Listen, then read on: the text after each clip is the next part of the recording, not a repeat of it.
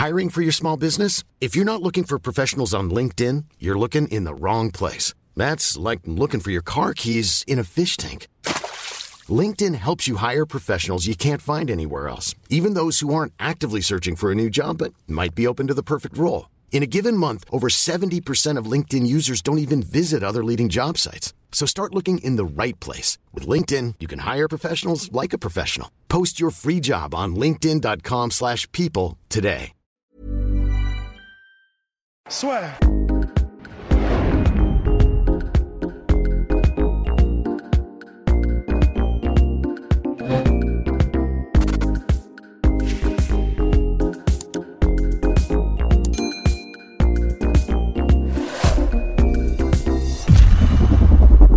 Bonjour à toutes et à tous, bienvenue dans le podcast Slasher. Bonjour mon cher Polydomso. Bonjour Guillaume. Oh le putain, il est en mission. Il est en mission pour parler de Bobby Knuckles. Bobby Knuckles avec cette magnifique espèce.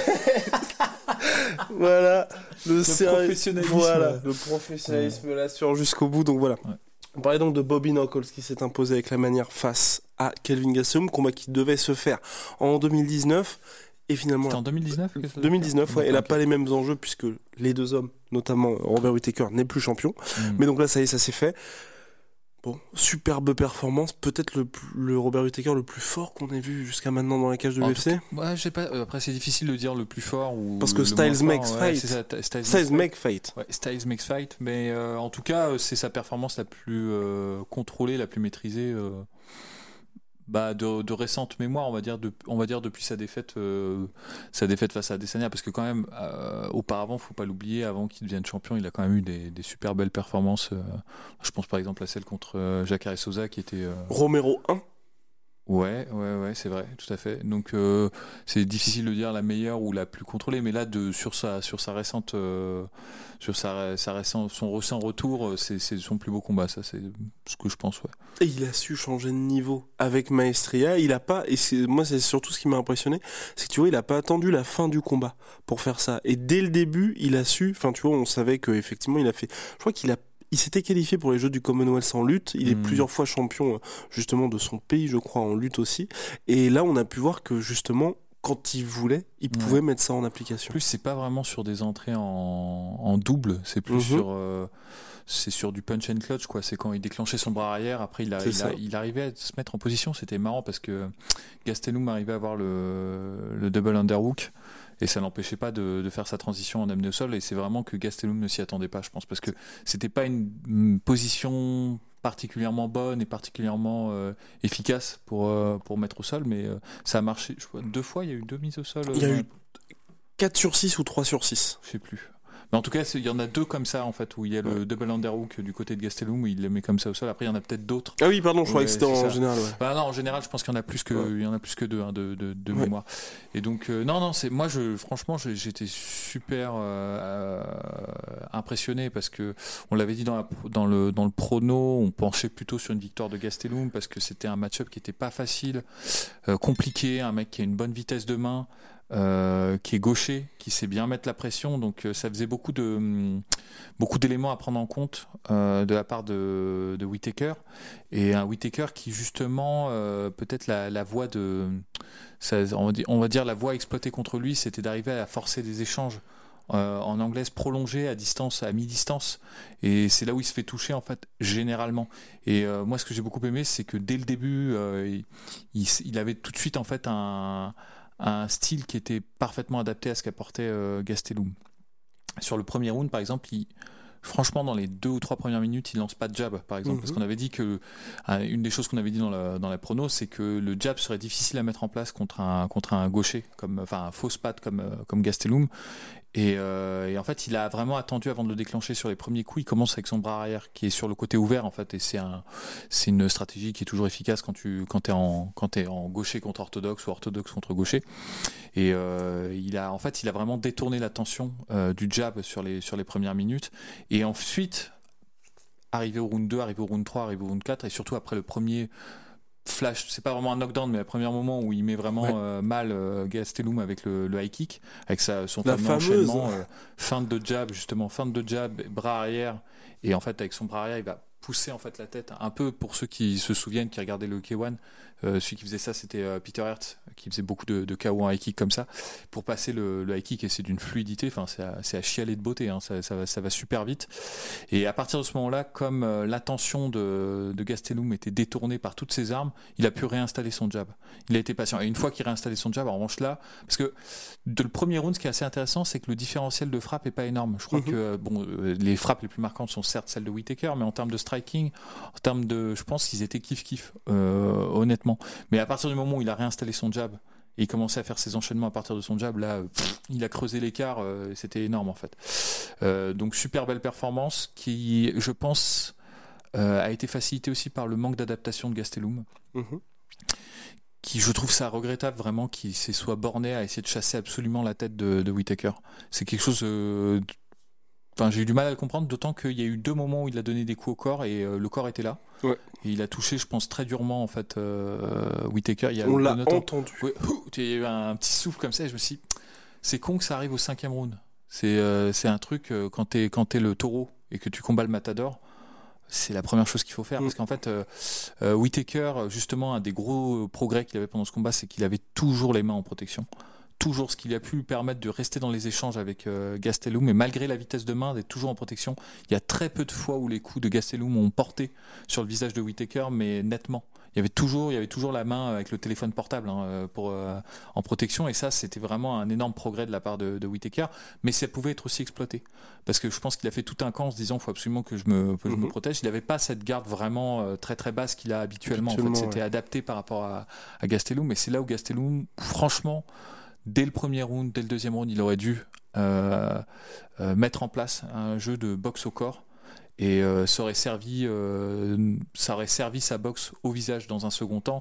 Et ça aurait permis également de toucher plus souvent en fait Whitaker et de de se galvaniser. Parce que je pense que c'est extrêmement frustrant aussi au-delà du fait que bon bah tu perds les échanges euh, mais de, de toucher que les mains que les bras de l'adversaire de pas toucher nettement en fait quelqu'un qui lui pour le coup faisait mouche à chaque fois parce qu'il Ouais. avait l'avantage de la longe euh, Gastelum venait sur lui et aussi, euh, il y avait deux philosophies euh, de, de, de, de coups qui étaient différentes entre l'un et l'autre. Gastelum vraiment cherchait à mettre les coups puissants en engageant un maximum son corps sur les coups. On voit notamment son bras arrière qui passait vraiment, il Mhm. avait la- le visage carrément qui se décalait par rapport à la ligne de frappe, et il engageait vraiment tout le corps. C'est pas mal pour, euh, pour les stockades, ça, mais le problème c'est que c'est très prévisible et ça se voit en fait Mhm. venir comme coup. Tandis que Whitaker euh, frappait plus du bras en fait, pas vraiment de, de l'épaule ou des hanches. Et euh, dans, ce- dans, dans cette configuration-là, c'est beaucoup plus difficile de voir venir les coups. Et en plus, tu peux enchaîner sur des séquences rapides. Et c'est vrai que dans les échanges, on voyait souvent ça. Gastelum qui donnait un ou deux coups, qui étaient déviés, es- esquivés par Whitaker, et Whitaker qui revenait avec 3, 4, 5 coups. Donc, euh, La Gastelum qui commence à montrer ses limites. c'est ça, et en plus, et en plus euh, oui, euh, ralentissement en fait euh, des mains, ça, ça s'est vu aussi. Alors ça, ça note rien la victoire de, de Whitaker, c'est parce que Whitaker justement a pu mettre en place ce- ce- cette stratégie, ce game plan qui était, je pense, idéal contre contre Gastelum. Que Gastelum avait l'air frustré, Gastelum hésitait, Gastelum était moins rapide sur ses coups.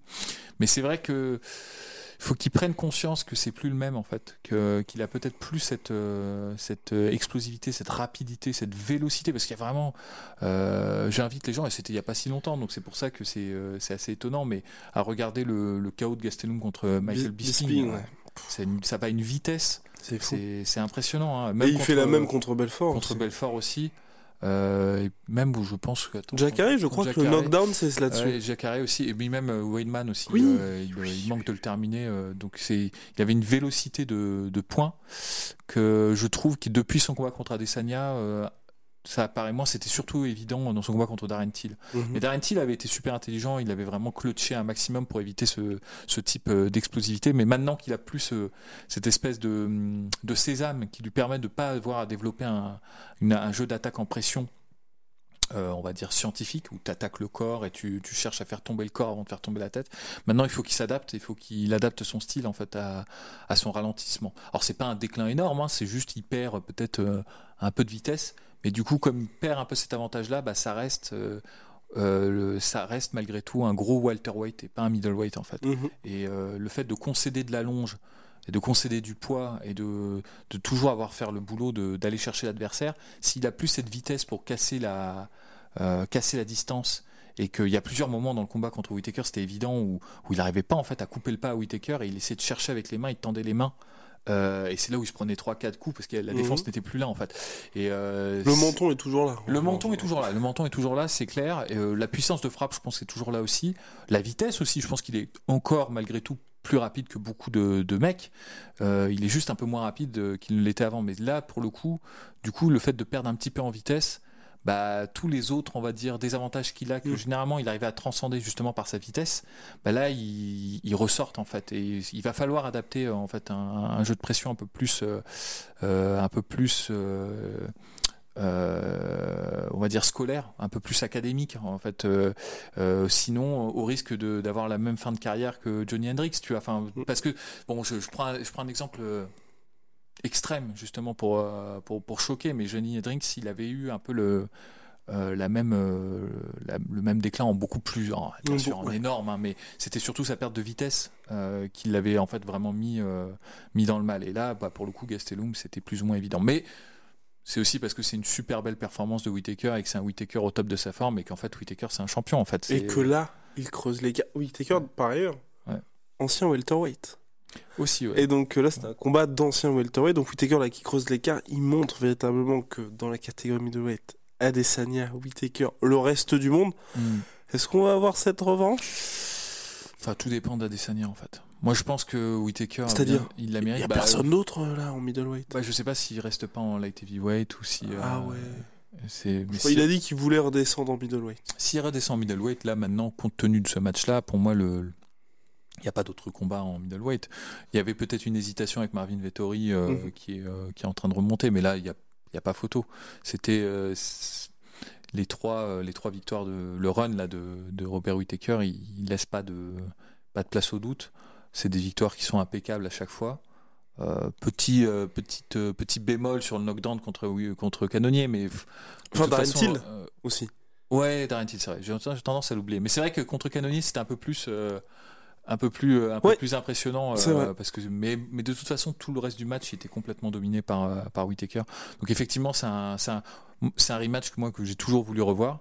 Euh, et, et bon, bah ça, ça, ça ferait plaisir si c'était le cas. Maintenant, ça, je le dis, ça dépend vraiment de- d'Adesanya en fait, euh, pour le coup. Bon, je pense qu'il va le faire, mais ce sera intéressant parce que pour le coup, on n'assistera pas du tout au même combat.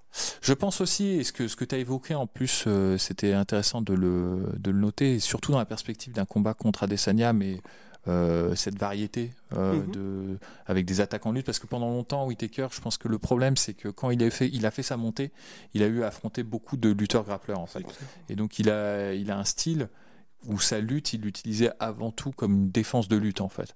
Et, euh, et c'est pour ça qu'il s'est fait, je pense, euh, que c'était pas présent euh, dans son combat contre Adesanya. Bon, après, Adesanya, c'est super difficile de le coincer en lutte parce qu'il a un très très bon footwork et c'est difficile de trouver ses entrées contre lui.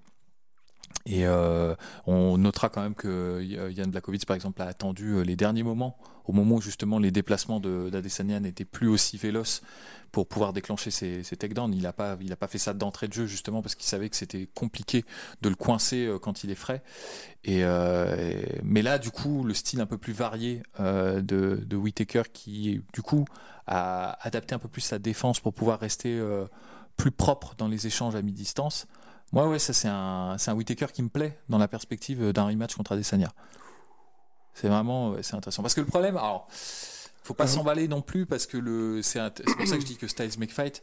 Euh, même si euh, Gastelum était un, et je reviens pas là-dessus, je pense sincèrement que Gastelum était un match-up tricky euh, Ouais. contre contre Whitaker, même si Whitaker l'a explosé là. Mais je, je, je maintiens, je, je persiste. Mais l'avantage qu'avait Whitaker toutefois, et c'est le petit astérix que je mets, c'est que c'était Gastelum qui devait aller le chercher. Là, le problème, c'est que quand il va affronter Adesanya, c'est à, c'est à Whitaker d'aller le chercher. Il y a des combattants comme ça euh, qui sont bien meilleurs en défense qu'en qu'en attaque. Je sais pas si c'est le cas de, de Whitaker, parce que moi je trouve que Whitaker il a un très très très solide jeu aussi en, en attaque quand il fait ses blitz. Bah, on l'a vu contre Canonier. Canonier a été un peu trop passif Ouais. pour le coup, et euh, Whitaker l'a l'a désossé, tu vois, à distance, et euh, il était euh, en confort, quoi. Donc euh, je, je vais pas dire que c'est pas le Eddie Alvarez des middleweight, hein, où c'est il, il est, je pense, très très bon en attaque, mais le fait de tomber, de faire face à un contreur qui qui t'attend en fait et qui est aussi poli et aussi raffiné et sophistiqué qu'Adesanya, euh, malgré tout, c'est pas la même chose que de faire face à un mec comme Gastelum en fait. Donc euh, certes, ce qu'il a montré contre Gastelum est très intéressant et très encourageant dans la perspective d'un rematch contre Adesanya. Maintenant, est-ce que euh, est-ce ça va pas complètement disparaître? On n'en sait rien en fait. On le verra le moment le moment venu lorsqu'il affrontera Adesanya. Impatients nous sommes quant à cette revanche parce que franchement, après le premier combat là. Ouais, et puis d'aucuns feront le l'argument que c'était un Robert Whittaker qui revenait d'une dépression. C'est vrai. C'était un peu compliqué. Euh, et puis Adesanya, il était euh, de son côté, Adesanya était, je pense, au top de son mojo. Mhm. Là, pour le coup, euh, il était invincible, invaincu et il n'avait aucun doute. Là, il a connu la défaite, donc c'est pas la même perspective. Vettori avait entrouvert la porte. Vettori avait entrouvert et Blakovic a tout explosé. Exactement. non, mais après c'était un match super serré contre. Oui, complètement. très compétitif contre contre Blakovic, mais ce que je veux dire, c'est que c'est pas les mêmes configurations mentales. Mhm. Bon là, pour le coup, euh, on n'est pas Madame Soleil, on peut pas savoir euh, dans quelle configuration ils vont se mettre, mais on peut quand même se dire que c'est peut-être un peu plus, euh, ce sera peut-être un peu plus équilibré en termes de dimension dans la perspective d'un rematch. Vivement la suite. En tout cas, big shout out à my sweet protein. Mm. Moins 40% sur tout my protein avec le code de la. Qu'est-ce qu'il y a mon champion ça? Non, ce que je voulais dire, c'est que pour ceux qui kiffent, euh, qui kiffent les sports de combat, euh, je pense qu'il valait mieux regarder euh, oui. Taker Gastelum que Ben Askren, euh, Jake Paul. Oui. Mais, mais malheureusement, malheureusement.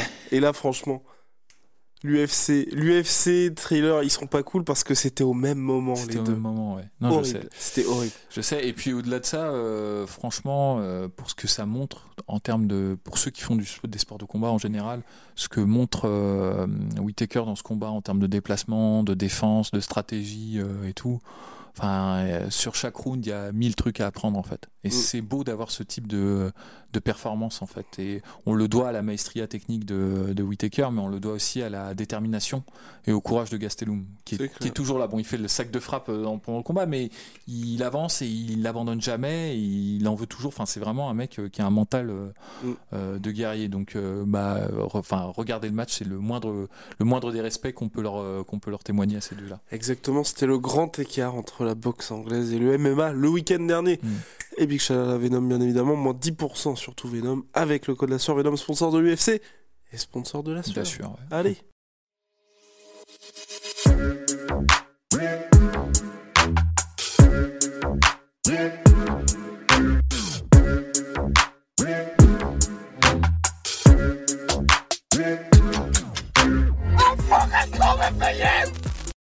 Et voilà, c'est la fin de votre épisode du podcast La Sœur. Si ça vous a plu, n'hésitez pas à nous mettre les 5 étoiles sur Apple Podcast ou sur Spotify. Vous pouvez aussi nous laisser un petit commentaire, ça nous aidera beaucoup. Et si vous voulez aller plus loin avec nous, vous tapez La Sueur sur toutes les plateformes ou sur les réseaux sociaux, vous nous trouverez. Et là, vous nous écoutez très certainement en audio. On est aussi en vidéo sur YouTube, mais également sur Snapchat. Là encore, vous tapez la sueur et on sera là. Merci de votre fidélité et à très vite pour de nouvelles aventures.